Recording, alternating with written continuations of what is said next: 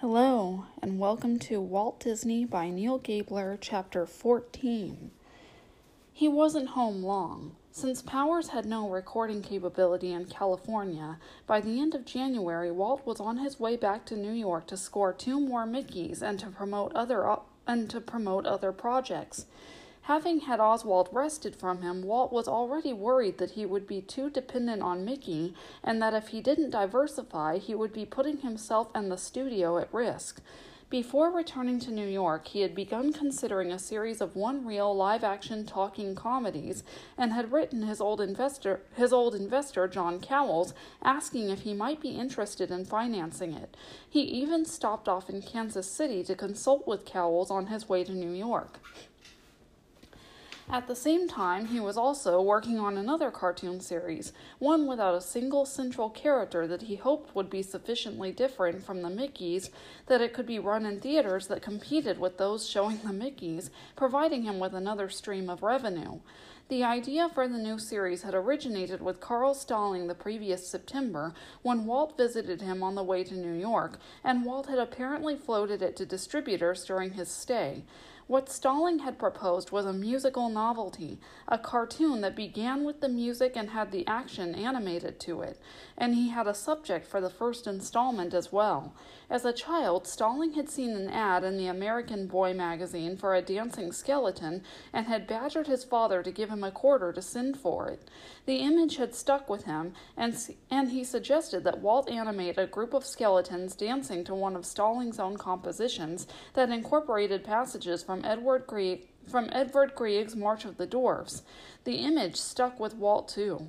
As early as September, he wrote Roy that Carl's idea of the skeleton dance for a musical novelty has been growing on me, and he cited what he called dandy possibilities that he evidently conveyed to Powers, who expressed interest. On January 1st, the studio began animating the film, and two weeks later, just before he arrived in New York again, Walt wrote Grieg Walt wrote Giegerich that he had something quite out of the ordinary, though Ub hadn't finished enough for Walt to show anything yet.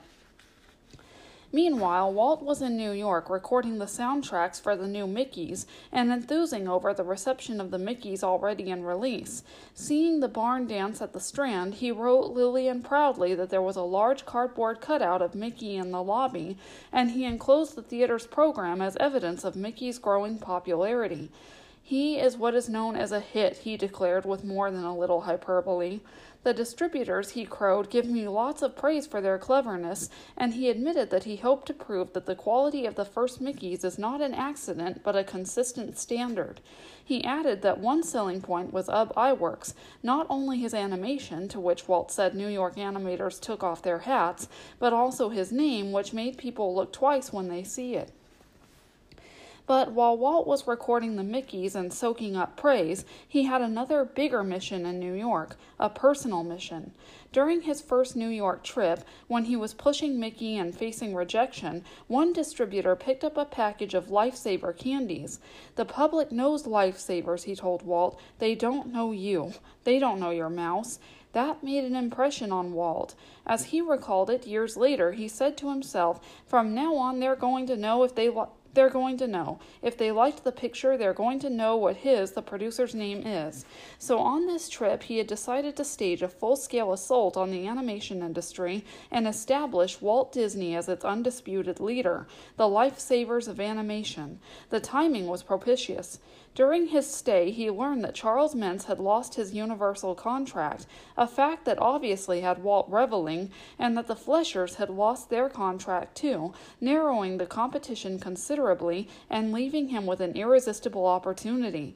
Now is our chance to get a hold on the industry, he urged Roy and Ub, so let's take advantage of the situation. Part of his strategy was to gain a foothold in sound recording.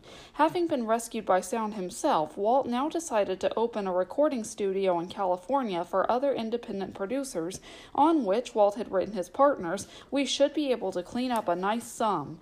This also meant that Walt would no longer have to spend so much time in the East, where he had lived for five of the last six months, all without Lillian. As early as October, during his last trip, he was arranging to have Jimmy Lower, who was running the camera at the studio, come to New York, learn sound recording, and become the studio's resident sound engineer. In this endeavor, Walt was strongly encouraged by Pat Powers, and for good reason. Powers would be furnishing the recording equipment and was even negotiating to lease the Marshall Neilan studio in Glendale Avenue on Glendale Avenue, where Walt was planning not only to set up the recording studio, but to relocate his entire organization for the bargain rental of a $100 a month. Powers was also arranging to lend Walt his own sound specialist, William Garrity, for six months at a salary of $150 a week. Walt was so enthused, or Powers had gotten him enthused, that he was even talking of optioning at least two more sound outfits from Powers, another on the West Coast and one in the Midwest. But none of this came cheaply from a sharpie like Powers. In addition to the 10% distribution fee he was he was to receive for the Mickeys, Powers demanded a royalty of 25 cents per foot of finished negative plus, and this was the kicker $13,000, a very substantial sum in 1928, each year for a term of 10 years, whether Walt used Cinephone or not, whether any other producers used Cinephone, and whether Cinephone later proved obsolete or not. He also demanded $5,000 upon signing, $5,000 that Walt did not have. In short, Powers was essentially pulling in the line on which he had Walt Disney hooked. The terms were onerous, but Walt, ever the go getter and an enthusiast rather than a pragmatist, was not about to let money stop him from what he was now confident was an extraordinary opportunity to become a sound expert. He wrote Roy desperately asking him to badger Cowles or Calgar or Stalling, even Stalling's father in law, for funds, using a second mortgage on the studio as security. But we must raise the dough, he insisted. Stalling, in fact, did loan them $2,000. For the remainder, Walt did something that must have been terribly difficult for him. He asked Elias, who resettled, who, resettled in Portland, Oregon, with Flora, owned several small apartment buildings. Elias likely took a second mortgage on one of them to furnish Walt with a $2,500 loan that February, a loan Walt justified by telling his father that the recording studio is no gamble but an opportunity. The very day he received the loan, February 14th, he signed the contract with Powers, though he had done so again without consulting Roy, who was livid. Did you read this? he shouted when Walt returned to California later that month. Of course I didn't, Walt responded. What the hell? I wanted the equipment. It was shipped out from New York that week. Walt Disney, who had always eschewed the business side of his studio and depended upon Roy to raise the funds he needed, was now not only an animation producer but a sound recording entrepreneur as well. The month after he returned to California, he and Roy rented the Tech Art Studios on Melrose Avenue in Hollywood for the sound operation, though the animation operation remained at Hyperion. Powers' deal for the Neilan studio had fallen through at the last minute. In the meantime, Jimmy Lower went to New York to learn how to use the system, and in April, William Garrity, Power's sound man, arrived at the studio to supervise the use of the equipment. When completed, Roy wrote one prospective customer, this stage will be equal to any sound stages so far constructed. Intending to provide full sound services, the Disneys began outfitting two old trucks with recording equipment for location shooting, though what they were also doing was further indebting themselves to Powers. While Walt was arranging the salient of his assault to make himself animation's indispensable man, he was having less success with his Stalling inspired new series, which he called Silly Symphonies.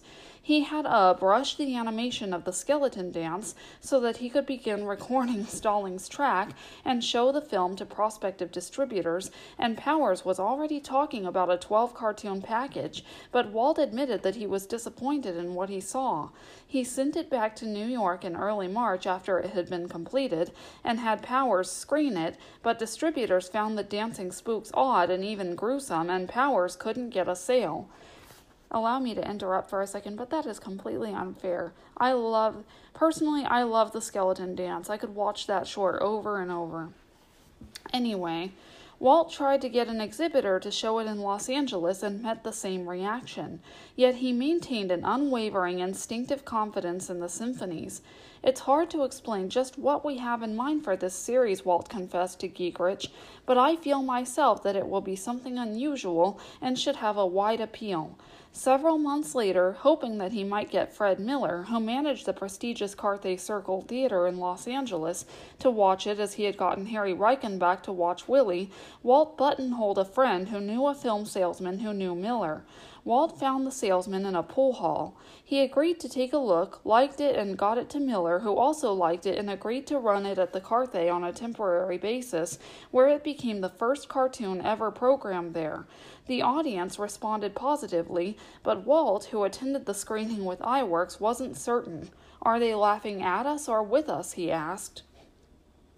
Giegerich was less than pleased with Walt's efforts, thinking that the showing at Carthay would undermine his efforts to sell the silly symphonies nationally, but Walt countered that the cartoon was making a big hit and attracting an unusual amount of attention, including a favorable notice in the Los Angeles Times that could only help their prospects.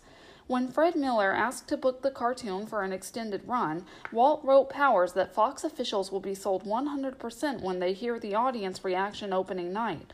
Walt was right. Where exhibitors had hesitated over the cartoon's macabre escapades, audiences and critics seemed to swoon. Here is one of the most novel cartoon subjects ever shown on a screen, gushed Film Daily. Samuel Roxy Rothafel the impresario at the Grand Roxy Theater in New York booked it, and then wrote Walt that it was without exception one of the cleverest things I have seen, and as you know, the audience enjoyed every moment of it. One young aspiring animator named Joseph Barbera sat in the Roxy's third balcony watching the skeleton dance, about 70 miles from the screen, but said the impact on me was tremendous nevertheless. I saw these skeletons dancing in a row and in unison, and I asked myself, how do you do that? How do you make that happen? As another prong of his assault, all the time that Walt was manically promoting his new sound operation and the Silly Symphonies, he was also replenishing his staff with top rated animators in expectation of having to produce both the Mickeys and the new series, as many as 36 new cartoons that year. While he had been in New York in February, Walt, again with the encouragement of Powers, who seemed to want the Mickeys as quickly as possible, had interviewed potential recruits and wound up hiring Burt Gillett, an animation veteran who was working at Pat Sullivan's studio drawing Felix the Cat, which he says are not so hot, and whom Walt described as a damn clever fellow. Gillett, and sorry, parents, if uh, there are children listening. um, I'm just reading what's written down. Um, Gillett recommended Ben Sharpsteen, who had worked under him for years earlier animating the Mutt and Jeff series. When Walt returned from New York, he wrote Sharpsteen, then freelancing in San Francisco, and invited him out to the studio. Before meeting with Walt, Sharpsteen had dinner with Bill Nolan and Walter Lantz, another animator, both of whom advised him not to join Disney because sound cartoons were too limited to succeed. But when Sharpsteen met Walt, he walked a mile from the streetcar stop to Hyperion. Walt was so excited about sound that he grabbed several Mickeys and drove Sharpsteen to a downtown theater to show them. The studio still did not have its own screening room. Sharpsteen was impressed by the quality and joined the studio late in March at $125 a week, more than twice as much as Walt himself was earning in salary at the time. Over the next several months, Walt added Jack King, a highly regarded animator from New York, and Norman Ferguson, another New Yorker, who had animated the Aesop's Fables that Walt had so admired. Walt also attempted to recruit the primary animators for Felix the Cat, Al Eugster and Otto Messmer. It was pressure, Messmer remembered. He begged and pleaded. But Messmer was settled in New York, and in any case, he felt that Felix would continue forever. Later that summer of 1929, Roy went to New York and continued the recruiting drive, even attempting to pry loose veteran animator Dick Huemer for a possible Mickey Mouse comic strip, without success. Even so, by August, Walt was employing eight animators on a staff of 20, eight of the top animators in the business. The studio to which the newcomers came, set in the hinterland of the Silver Lake district of Los Angeles, which one visitor described as one of those endless suburban settings of Barcelona bungalows, pink roses, and red filling stations, was still, after three years, physically underwhelming. It consisted of one it, con- it consisted of the one stucco building, the original bungalow, with offices for Roy and Walt, and a large room that was divided by a partition down the center, ink and paint on one side, animation on the other. Next to this main building was a small shed where canisters of film and old drawings were stored, and behind that was the stage on which Walt had shot the later Alices. By the spring of 1929, Walt had begun making small additions as the need arose. There was what Sharpsteen called a nubbin for a camera room to shield the animators from the disturbance of the camera's noise, though a chimes factory next door once tested a doorbell all day, nearly driving the artists crazy. There was also another addition, about 14 feet square, that Walt called the music room because he kept a piano there for Stalling to use, and shortly afterward a larger addition for more offices. All told, these later constructions tripled the original space. But if the effect was slapdash and haphazard, the operation inside was anything but, at least compared to the low standards of the rest of the animation industry. When Sharpsteen had met Walt that afternoon at Hyperion, Walt had passionately expressed his long standing conviction that his salvation was in making a product that so excelled that the public would recognize it and enjoy it as the best entertainment, and that they would more or less demand to see Disney pictures. From his own experience in animation, where everything seemed to be done on the fly, Sharpsteen thought that Walt was being overly ambitious, but he soon realized that the Disney studio was a complete reversal of what he had found in New York. At Disney, the atmosphere may have, the atmosphere may have been casual, but when it came to work, everything was carefully planned. Every cartoon had an exposure sheet precisely outlining each scene, each movement, and each individual drawing. At first, Walt had all of the animators spend a portion of their time doing the layout work laying out the backgrounds and the precise positions of the characters on those backgrounds, but he soon instituted one of his early divisions of labor by hiring a separate layout artist, Carlos Manriquez, for this task. As the staff grew, Iwerks 2 no longer provided all the basic animation, but instead provided key sketches that other animators would then execute. At night, he presided over animation classes. By the end of the year, Iwerks was concentrating on preparing bar sheets and exposure sheets and heading up the Silly Symphonies unit, while Burt Gillett headed up the Mickey Mouses. The biggest difference, however, between the Disney studio and the animation studios in New York was not in preparation or specialization, it was in expectation. Walt Disney had to be the best. As he had with the Alices and the Oswalds, though with indifferent results, Walt insisted upon excellence, and Sharpsteen admitted that he soon had some misgivings about joining the studio when he came to realize how high Walt's standards were. Assigned what he believed was a run of the mill scene in one of the early Mickeys, he saw that Walt did not regard it or any scene that way. In Walt's estimation, everything that was done had to be executed with a great deal of thought toward finesse in order to make it better. It could be a struggle convincing men who had spent their careers thinking of animation as a throwaway that they could and must accomplish something better. Excuse me. I have encountered plenty of trouble getting my new men adjusted to our method of working, Walt complained to Giegerich that April. But things are clearing up now, and it looks like we are going to be able to sail along smoothly from now on. Part of Walt's secret was that in insisting on quality from individuals of whom it had never been required, he inspired commitment. We'd hate to go home at night, Iwerks recalled, and we couldn't wait to get the and we couldn't wait to get to the office in the morning. We had lots of vitality and we had to work it off. Though only a short time earlier the atmosphere at the studio had been dismal, the success of the Mickeys lifted spirits. The animators would now the animators would now play pranks on one another, pouring water on a chair as someone was about to sit in it, or putting cheese on the light under a colleague's animation board, or art gum eraser shavings in his pipe tobacco. But all the horseplay and jokes, Iwerks said, never got in the way of the work. We all loved what we were doing, and the enthusiasm got onto the screen. Indeed, when a reporter glowingly described the carefree atmosphere at Hyperion, Walt actually took offense, griping to Giegerich that one would rather we are nothing but a happy go lucky bunch of fellows without any system or organization about us, and that all I do is sit on my fanny and pass out the checks to the fellows. There was something else, too, that gave the Disney studio an esprit and sense of fraternity Walt's own informality. Freed from the constant demands and financial tensions of the Mintz era, he was a different man. He prided himself on being one of the guys, even cultivated it. We haven't any president or any other officers, he told a visiting reporter proudly. In fact, we are not even incorporated. I guess you couldn't call us a company. We voice our opinions, and sometimes we have good old fashioned scraps, but in the end, things get ironed out, and we have something we're all proud of. Most of the employees even had a key to the studio's front door. Walt could still be demanding and caustic, especially with longtime associates like Iwerks, but having learned from his experience with the mutineers who detested him, Walt drew closer to his animators, stopping by their desks to talk not just about their work, but about their interests and making suggestions to them without seeming overbearing. The men loved it, Iwerks said, and they all responded.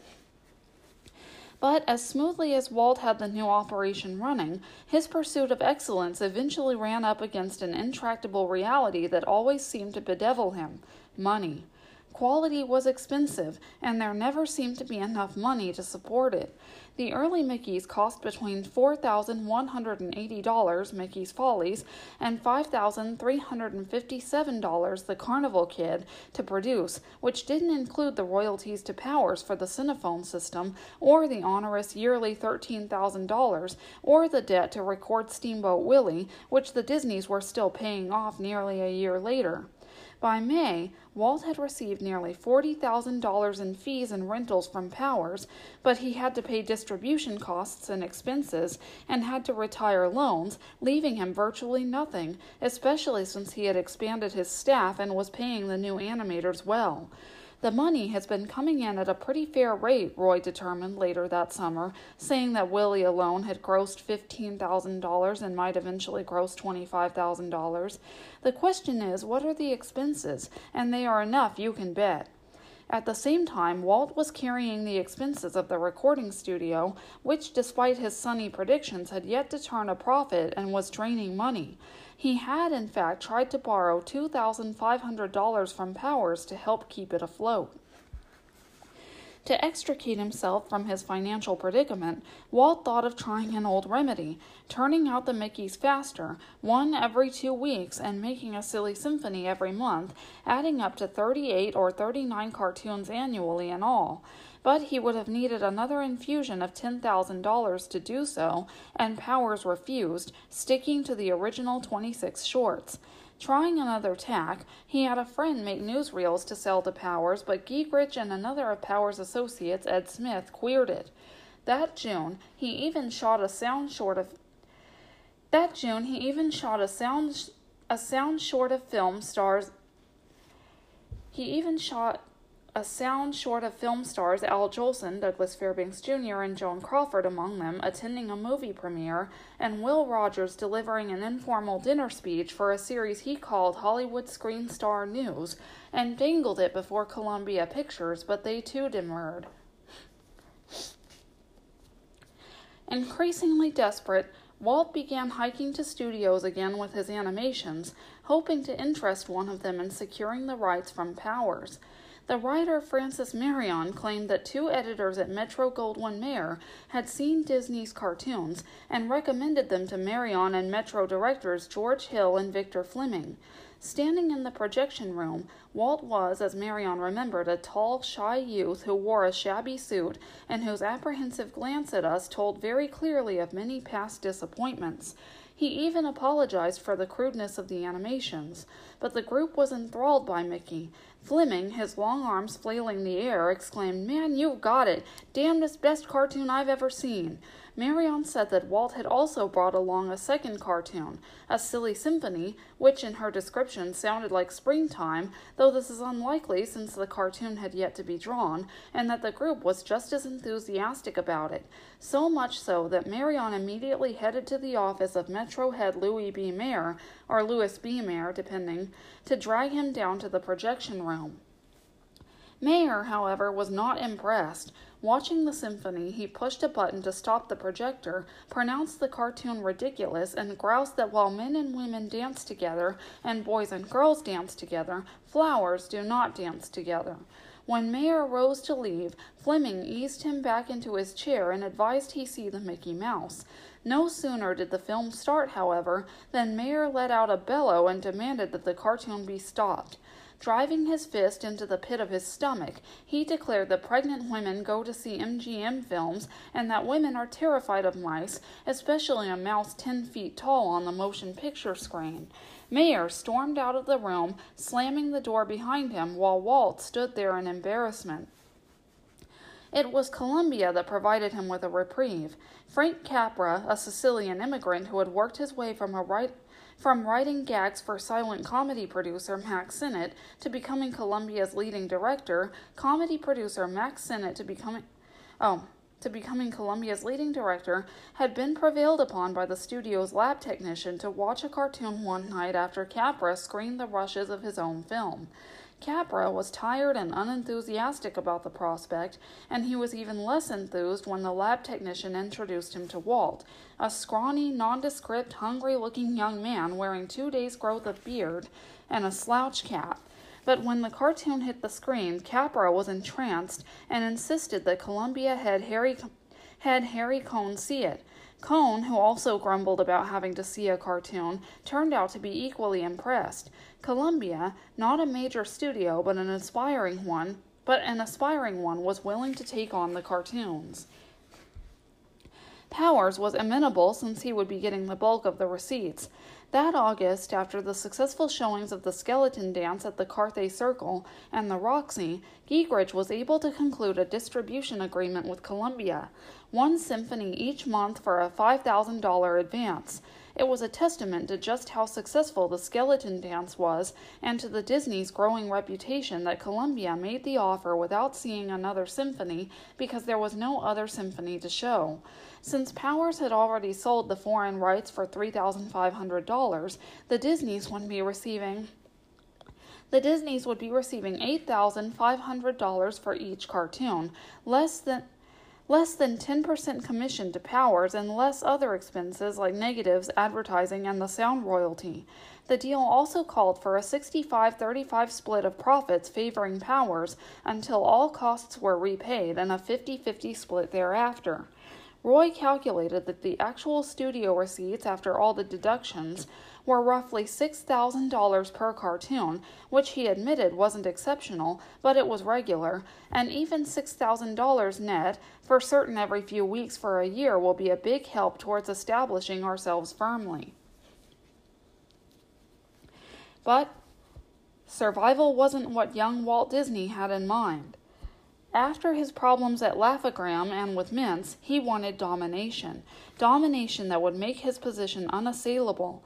That fall, with the Columbia deal signed and a steady cash flow assured, and with most of his rivals reeling, he concentrated on a new objective in his larger quest to become the animation overlord. He was determined that Mickey Mouse would supplant Felix the cat. Felix, a thick black cat with oval eyes, pointy ears, and an expressive tail, had long been the reigning cartoon star, not only in America but around the world. There was a Felix song. There was a Felix song, a Felix comic strip, Felix books, dolls, pencils, and figurines, and even Felix cigars. When RCA demonstrated its new television system in the summer of 1928, a 12 inch papier mache Felix figure was the first image transmitted. The best tribute to his popularity, however, may have been the fact that over the years he had given rise to at least half a dozen to at least a half dozen imitations, including Mintz's Krazy Kat and Walt's own Julius. But Felix's creator, the unpredictable Pat Sullivan, had none of Walt Disney's drive or foresight. When his distributor pressed him to convert Felix to sound after Mickey's triumph, Sullivan dallied, finally losing his contract. By the time he decided that he had to add sound to his cartoons, that was precisely what he did add it to previously animated cartoons, rather than conceive of them as Walt did in terms of sound. By 1930, Felix was doomed, said one of his animators, because he was a silent pantomime character. We tried sound, but it was a flop. Felix's sudden demise provided Walt Disney with his opening. At the beginning, no effort to catapult Mickey into stardom was too small. Walt would even have friends call theaters asking what time the Mickey Mouse cartoon would show, and if they were told that there was no Mickey, he instructed them to ask why. More aggressively, Walt arranged with one downtown theater to make a cartoon of Mickey leading the theater's live orchestra and then being pelted by the musicians. In exchange, the theater booked another Mickey cartoon and put the title on the marquee, where Walt could have it photographed for publicity. By August, he was taking out full page ads in the motion picture trade papers, declaring Mickey Mouse amazingly clever, screamingly funny, perfectly synchronized sound cartoons. But the biggest boost to Mickey Mouse, aside from sound itself, occurred not through Walt's promotions, which were scattershot, but through those of Harry Woodin, the young manager of the Fox Dome Theater in Ocean Park, a Los Angeles suburb. On his own initiative, late that summer, Woodin had organized a Mickey Mouse Club, filling his theater on Saturday afternoons with children who took a Mickey Mouse pledge, performed in an impromptu Mickey Mouse band, and then watched Mickey Mouse cartoons. Woodin had invited Walt to one of the matinees, and Walt said he got quite a kick to see about 1,000 kids cheering for Mickey Mouse. But Woodin himself, not unlike Walt Disney, had larger aspirations. He convinced Walt that what he was doing locally he could also do nationally. nationally. Walt was encouraging. I feel positive that a stunt like this, combined with a comic strip and various toys and novelties that might be made around Mickey, Walt wrote Giegerich er, eagerly, would help us in making this series one of the biggest things that has ever come out. By January, under studio auspices, Woodin had launched a Mickey Mouse Club campaign. Theaters would buy a charter from the studio for $25, which entitled them to run special Mickey Mouse matinees and stage various activities, from pie eating contests to marble tournaments to the ever present Mickey Mouse Band. The studio then funneled that money to salesmen who hawked buttons, banners, and other Mickey paraphernalia to the theaters. The purchase of this, Walt advised, could be subsidized by local merchants. You know what? I have to double check and see what year it came out, but I have uh, one of the actual Mickey Mouse Club button pins. Um, I don't know if it's from the 20s. Um, it looks like it might be from the 40s or 50s. I'd have to check the date on it again, but it's really old. And I'm trying to keep it unopened and unused as much as I can because I don't want to I don't want to age it any more than it already is. Anyway, Woodin had even devised a Mickey Mouse creed. Mickey mice do not swear, smoke, cheat, or lie that was recited at every meeting, and a Mickey Mouse song composed by Stalling titled Minnie's Yoo-Hoo that was sung before each adjournment. I'm the guy they call Little Mickey Mouse, got a sweetie down at the chicken house. Neither fat nor skinny, she's the horse's whinny, she's my little Minnie Mouse. It featured a chorus of animal sounds concluding, With all the cows and the chickens, they all sound like the dickens when I hear my little Minnie's yoo-hoo. How much the clubs were responsible for propelling Mickey and how much Mickey was responsible for propelling the clubs is difficult to determine, but the promotion took off immediately and kept growing, giving theaters revenue from Saturday matinees, parents a three hour respite from their children, the film industry a beacon of wholesomeness to which they could point to deflect critics, and Walt Disney a powerful means of promoting his creation and himself. The Biltmore Theater in Miami signed up 1,200 members. The Fox Echo Theater in Syracuse, in Syracuse, New York, 1,300. The Fox McDonald Theater in Eugene, Oregon, 1,500, and it regularly turned away hundreds of others who arrived for the shows. Excuse me. At one theater, children began gathering on the sidewalk at 9 o'clock in the morning for an 11 o'clock matinee. In Milwaukee, 3,000 Mickey Mouse Club members staged a parade as a highlight of a Mickey Mouse Club convention. At their peak, Roy estimated there were over 800 chapters in the country, with, by another estimate, more than 1 million members, more, according to the Motion Picture Herald, that the combined mem- than the combined membership of the Girl Scouts and Boy Scouts of America. The Mickey Mouse Clubs had become a movement. Walt was looking to newspapers too, and his campaign to establish Mickey as a national figure, just as Pat Sullivan had used a comic strip to establish Felix at least since June 1929, when Iwerks received a letter from J.B. Connolly of the King Features newspaper syndicate lauding the Mickey Mouse cartoons and suggesting the possibility of a Mickey Mouse comic strip, Walt had been aggressively pushing the idea with Powers, and Giegerich not so much to exploit Mickey as to promote him further. By early August, King Features had made a firm offer. This was when Roy was attempting to enlist Dick Huemer to draw the strip, and on January 13, 1930, it made its first appearance. Walt contributed the stories while Iwerks drew the strip, and another artist named Win Smith inked the drawings. When Smith suddenly quit four months later, Walt shifted a young animator named Floyd Gottfredson into the job on a temporary assignment. In the end, Walt was too distracted by other obligations to find a replacement, and Gottfredson would continue drawing the Mickey Mouse strip until his retirement in 1975. Like the Mickey Mouse Clubs, the comic strip was an instant success and another enormous boon to Mickey's popularity, perhaps as powerful an engine in disseminating his image as the cartoons themselves. By the summer, the strip was being syndicated in as many as 40 newspapers and in 22 countries and was earning the Disney's $1,500 a month, out of which they paid $800 in salaries and other costs. It was evidence of the strip's appeal that when, as a promotion for it, a dozen papers offered readers a Mickey Mouse photo, they received 20,000 requests. Throughout the months that he was pressing to launch the Mickey Mouse Clubs and the comic strip, Walt was also prodding Giegerich to make a deal to manufacture Mickey Mouse merchandise, offering him 10% of the profits, an offer that Giegerich ultimately rejected.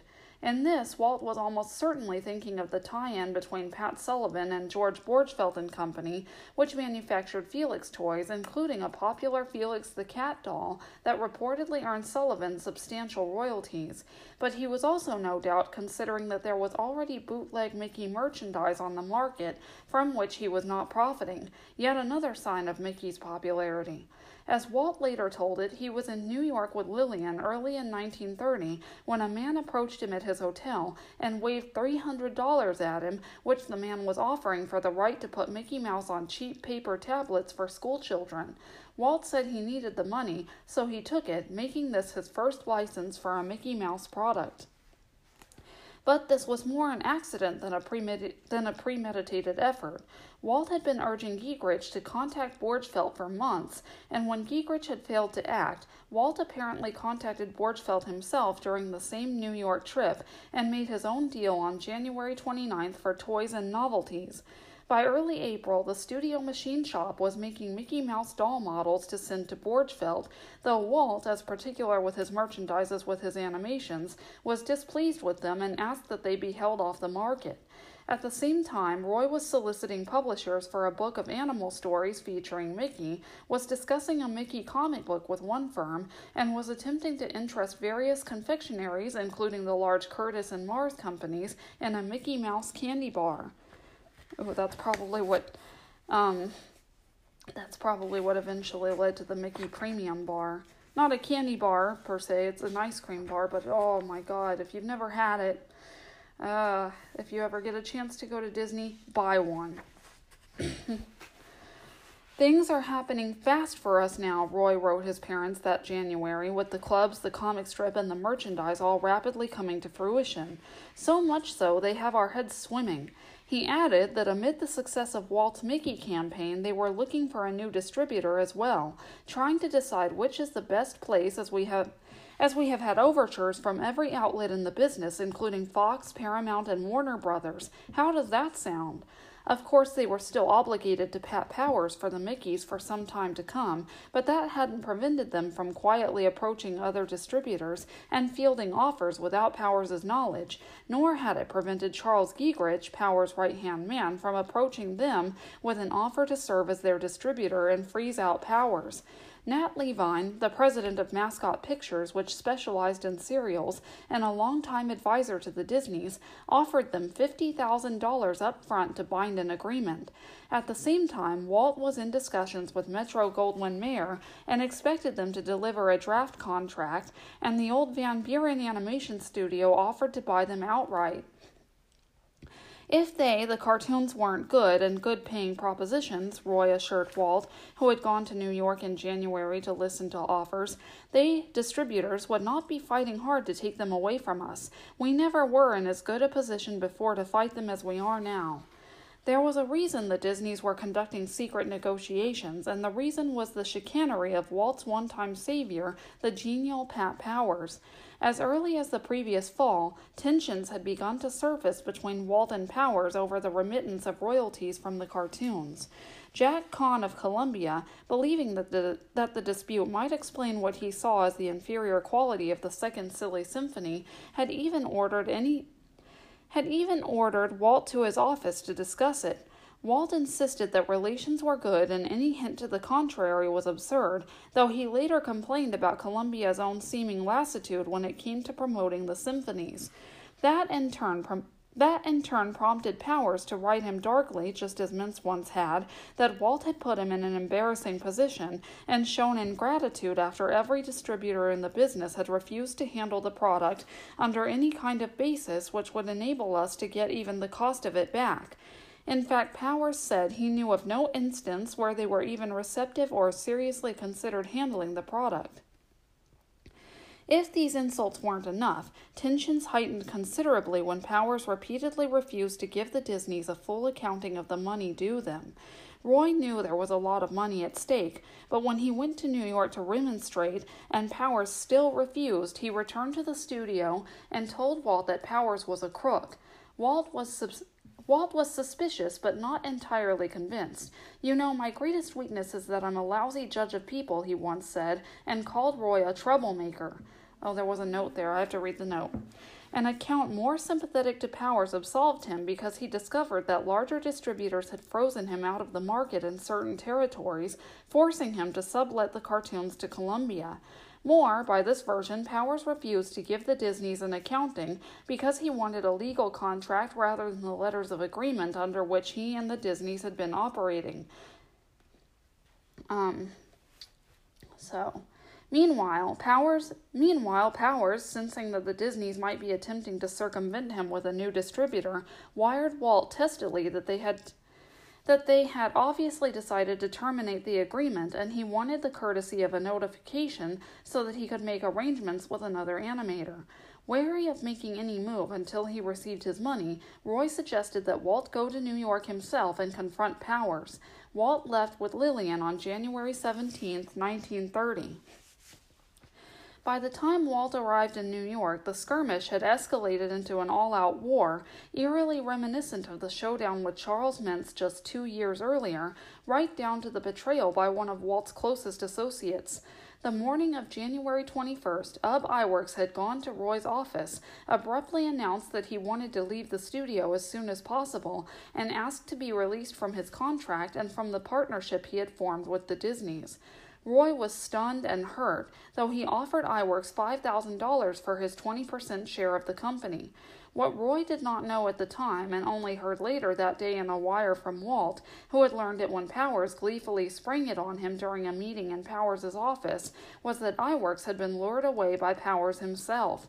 Though Iwerks had initially denied having a contract with Powers, he sheepishly admitted in a long talk with Roy as he was preparing to leave the studio that Giegerich had contracted him as early as September the same time that Giegerich had contacted the Disneys with the plan to double cross Powers about forming a studio of his own.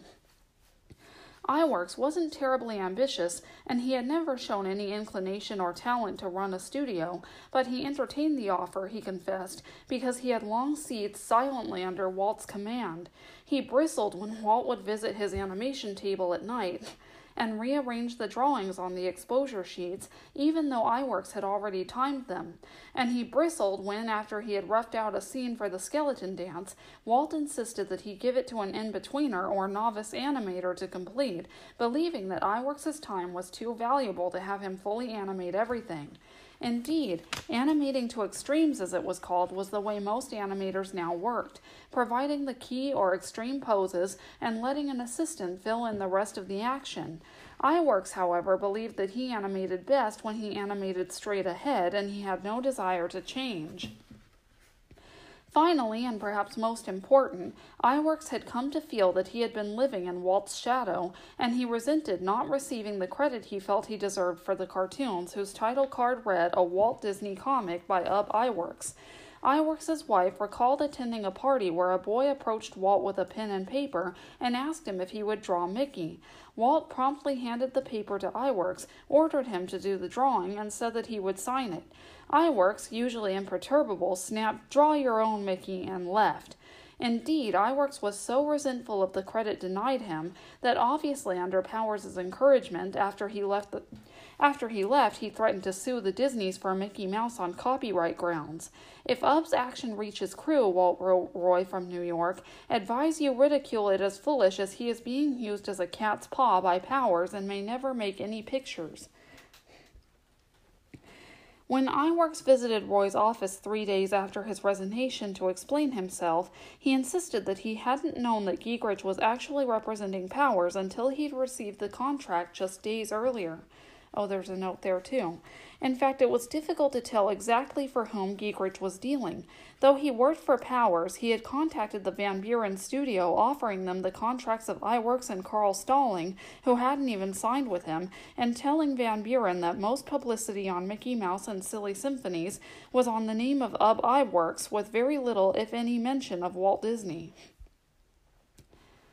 Um, this mollified Roy slightly.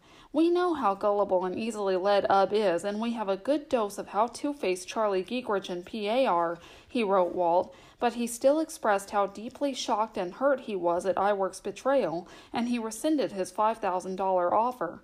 Now that Powers was involved, he would give Iwerks only $2,920 payable in one year, which Iwerks accepted as settlement for all his claims. The alternative, Roy warned, was to dissolve their partnership, which would force Powers to open his books and would undoubtedly ignite his anger at Iwerks.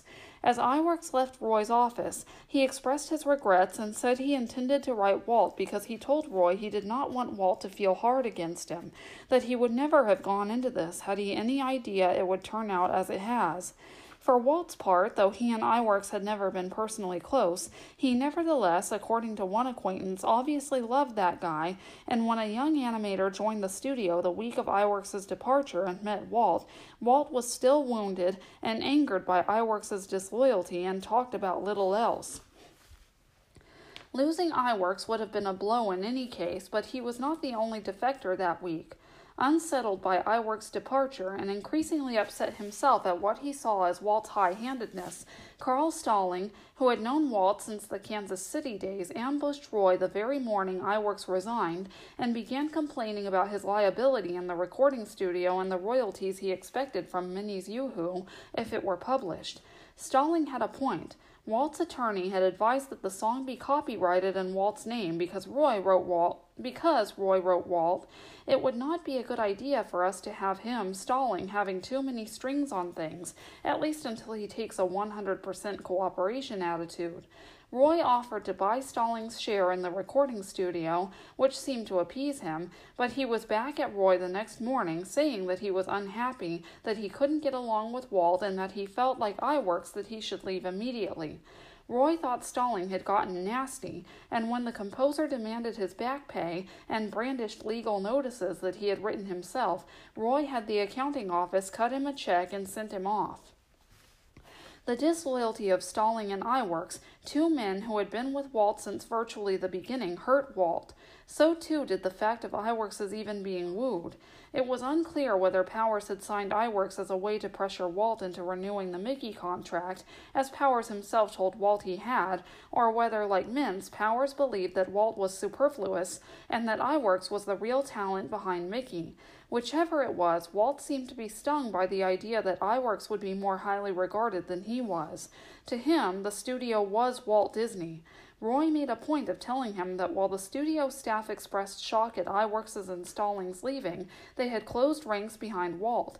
Ben Sharpsteen told Roy that U.S. fellows who have been in this business so long know who is the guts of this organization. We know the difference of these cartoons over the average run is nothing more or less than Walt's personality. Nobody could kid themselves that it was otherwise. Roy himself assured Walt that the year to come will show them all who was really responsible for Mickey Mouse.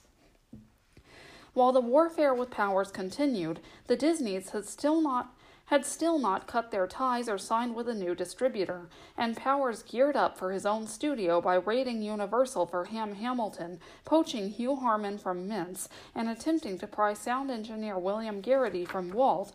Walt and Roy wasted no time bringing in reinforcements of their own.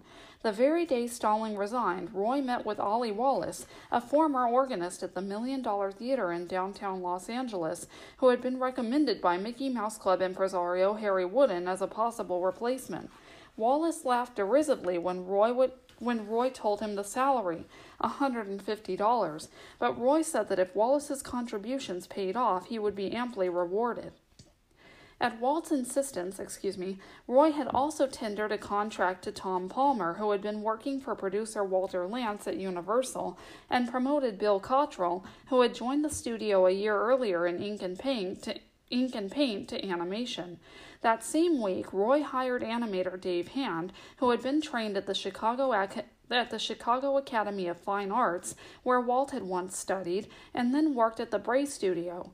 Nearly all the recruits earned more than Walt, whose salary fluctuated between $125 and $150 a week, depending on how much money was in the studio's till at the time. Meanwhile, Walt was girding for the final showdown. He and Roy had decided that they would try to enlist Columbia on their side by complaining that by luring Iwerks away, Powers had disrupted their organization, delayed their production schedule, and generally wreaked havoc, which was costing not only the Disneys but Columbia as well. Roy even suggested that Walt use Powers as an excuse to discontinue the symphonies or deliberately produce a few inferior ones to support their case.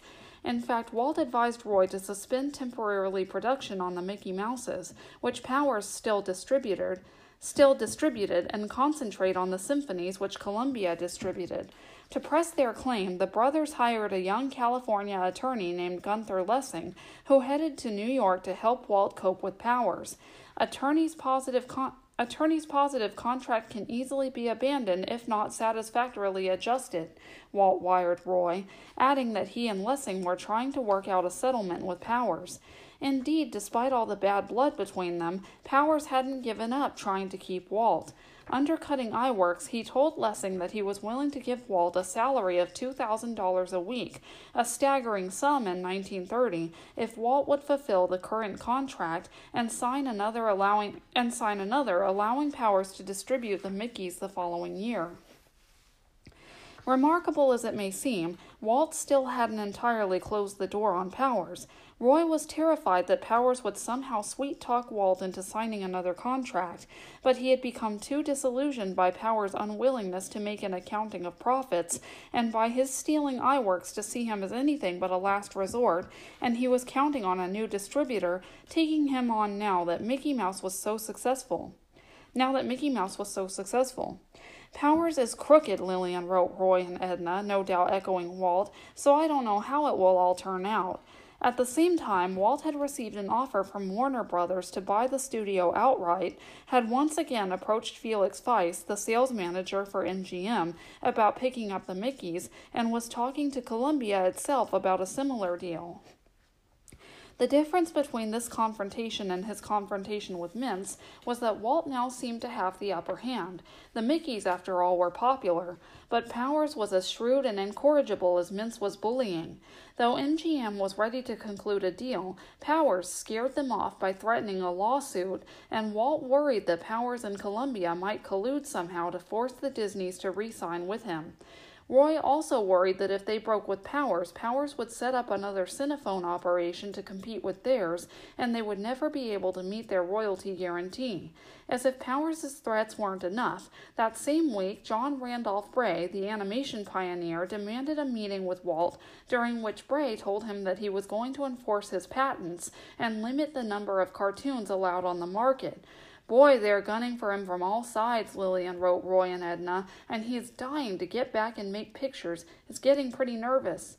Indeed, Walt, usually imperturbable, was getting frantic, certain that Powers would intimidate other suitors as he had intimidated MGM, and concerned that Powers might file a breach of contract suit against him that would keep them tangled in court proceedings. He was constantly on the move, looking for a solution. Racing from meetings with lawyers to meetings with distributors to meetings with powers, he had been in New York nearly two weeks before he could meet Lillian for lunch or see a Broadway show with her. At lunch with animator Dick Huemer, whom Walt was still trying to enlist for the studio, Walt was uncharacteristically distracted, sullen, and monosyllabic. All through the meal, Huemer recalled, I don't think Walt addressed five words to me, prompting Huemer to muse what a strange guy Walt Disney was, especially for someone who was, re- who was recruiting. After a week of fraying nerves and jousting with Powers, who still adamantly refused to open his books, Walt finally broke with him, instructing Roy to stop producing the Mickeys. Then he braced for the inevitable lawsuit, which, when it came, set off a farcical game of hide and seek. Lessing phoned Walt at the Algonquin Hotel that Powers was about to serve him with papers. Walt and Lillian hastily threw their clothes into a trunk, called a bellboy, paid the bill, and hailed a cab, telling the driver to go anywhere. They eventually found a small hotel, the Piccadilly, and registered under the names Mr. and Mrs. Walter E. Call, Flora Disney's maiden name. After another week, they left New York for California. All the time he was in the city, Walt had been sending basically cheery messages back to Roy, reassuring him again and again that everything would turn out satisfactorily. When he really got kicked in the teeth and got out completely, Roy later remembered of the split with Powers. On his way home, he tells me, everything's fine. When I get back, we're going to make a big start. But he really didn't have anything. And then on the train, he sweated out some plans. That was typical of him. It was, Roy might have added, Charlie Mintz all over again. Even with Mickey Mouse, they seemed right back at the beginning, back having to fight to make their cartoons. But the situation that February was not as dire as Roy and even Walt seemed to think. For one thing, the recording studio had begun to generate profits, so much so that the company that the company occasionally borrowed from it to meet its payroll, and so much so that in year's federal census that in that year's federal census, while Walt identified himself as a producer, Roy identified himself as a sound recorder.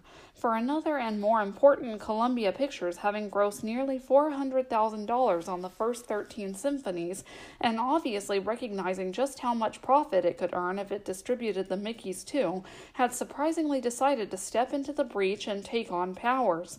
Within weeks of Walt's returning to California, his attorneys had worked out an agreement with Columbia and then successfully arranged a settlement with Powers, though one attorney confessed that the settlement papers were complicated, which was an understatement. Roy estimated that Powers had made $100,000 in his two years of distributing the Mickeys, but the old rascal was not about to let Walt go cheaply. He demanded $50,000, which Columbia had conceded to pay in 10 monthly installments, secured by the Disney's overages from any source, and retention of everything he had collected on the Mickeys to date. Roy later bargained this down to 40% of Powers' collections from exhibitors to whom he had already rented cartoons, and 25% from franchises who had already bought the rights to the cartoons, but this was minus expenses of roughly $150,000 for negatives and sound equipment. In addition, Powers was to receive Walt's share of the net profits from Cinephone up to $62,000. Columbia would retire its note from percentages on the first 15 Mickeys, which it was now authorized to redistribute to redistribute and the first six silly symphonies, while the Disneys would receive 80% of the profits on the remaining Powers bookings from which he had yet to collect rentals. The settlement was not particularly favorable for the Disneys. Legal fees alone had cost them $50,000, but Powers had left them without an alternative. While sacrifice burns me up, Gunther Lessing wired Roy, I believe in straightening entire mess imperative and less costly in the long run. Even then, it wasn't over. Though Walt, Columbia, and Powers had all agreed to the terms, the deal wasn't concluded until Roy went to New York early that April to iron out the final wrinkles, which, as was typical with Powers, proved stubborn. After eight hours of negotiations on April 22nd, Roy, Powers, the Columbia executives, and all the attorneys, a regular army, Roy said, had to reconvene at 11 in the morning the next day for another eight hours. If someone didn't raise an objection to every single thing, Roy wrote Walt later that day, someone else did. Throughout, Powers was jovial and kept referring to Mickey Mouse as Mickey Louse. At the end of the day, with the exception of the Cinephone agreement, which Roy later negotiated down from $13,000 a year to 8,500, the Disneys were rid of Pat Powers once and for all. Man, I don't know how many of my listeners watch the Beetlejuice animated series, but there is one where they try to make an uncopyrighted reference to Mickey Mouse um, as Louis Louse, and I wonder if like it was the company commenting on this. I don't know. I'm probably thinking too much with that. Probably not. It's probably just a coincidence, but it's still weird. Now it was Roy providing the optimistic missives. I honestly feel elated over everything he wired Walt. He wired Walt as he was finally leaving New York after 3 weeks of bargaining. Settlement going to work out good and future very bright. Having wriggled out of Powers' control, Walt was ecstatic. George Morris, who had recently joined the Disney's business office, said that the deal had lifted a weight of worry off Walt's shoulders and enabled him to return to movie making again after the months of distraction. Under the new Columbia contract, Walt would be receiving a $7,000 advance per cartoon in addition to a percentage of profits. But having once again been betrayed in business, and Walt having once again been reminded of the treacherous reality that lay outside his cartoon world, the Disneys hardly regarded Columbia as a deliverance from deviousness.